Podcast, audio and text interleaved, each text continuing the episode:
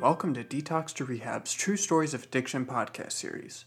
Today's guest is Vicky as she shares her story of recovery. I struggled with substance abuse for over 25 years. My first drinking experience was probably with my grandma drinking wine at a restaurant. I love that feeling. Um, I ended up stealing old style from my grandpa and putting it in my Wonder Woman thermos and taking it to school in probably sixth grade. And I just remember sitting in the back of the car, just looking out the window, just like totally like, mm, this is great. It was just like this warm blanket of comfort. Um, and I didn't really have to deal. Both of my parents are dead from the disease of addiction. My mom died many years ago. My dad actually committed suicide almost four years ago. After I turned about 17, drinking was like a binge drinking thing. If people had drugs, I did them. I wasn't like buying them at that point. I didn't start buying them until I was like 20, 21 when you get in the bar scenes and that's you know, because I was I was that girl, you know, the one that was taking her shirt off, throwing up, dancing on the bar, getting thrown out, starting fights. That was me. I knew I was out of control.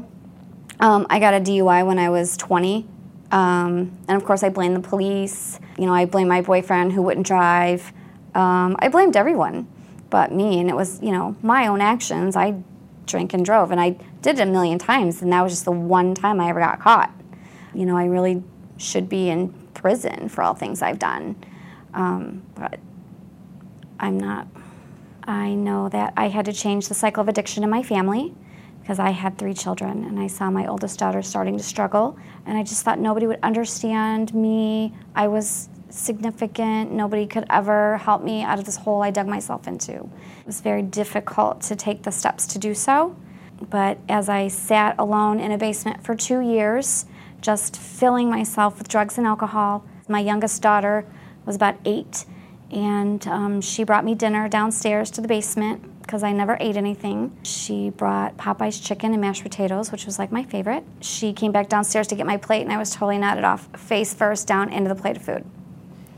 So as she's crying hysterically and thought I was dead, that was kind of an eye opener because she was running around the house crying, Mom's dead, Mom's dead. I finally ended up going to a state funded treatment center, a little bit reluctant, but yet willing enough to know I had to do something. I did all my aftercare, I went to meetings, I connected with other women.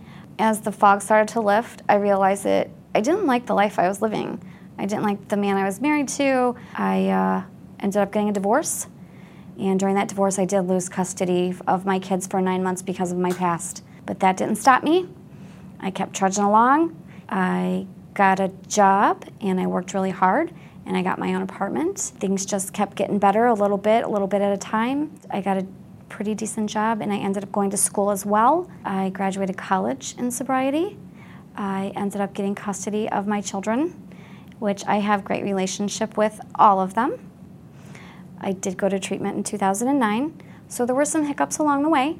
Um, but you know what? It happens. It's human nature, human behavior. If I don't watch myself, I can eat the entire cake. I can buy that shirt in every color. I can buy that color lipstick in every line. Um, so there's still that addictive behavior I have.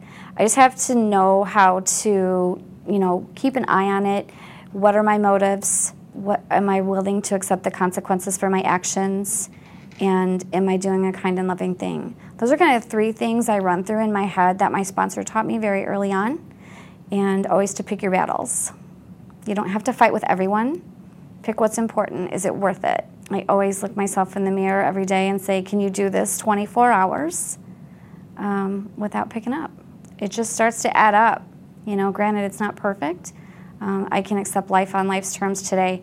I don't always like what's going on, but I don't have to run from it either. I have different coping mechanisms such as journaling, my network of friends, um, my own spouses in recovery.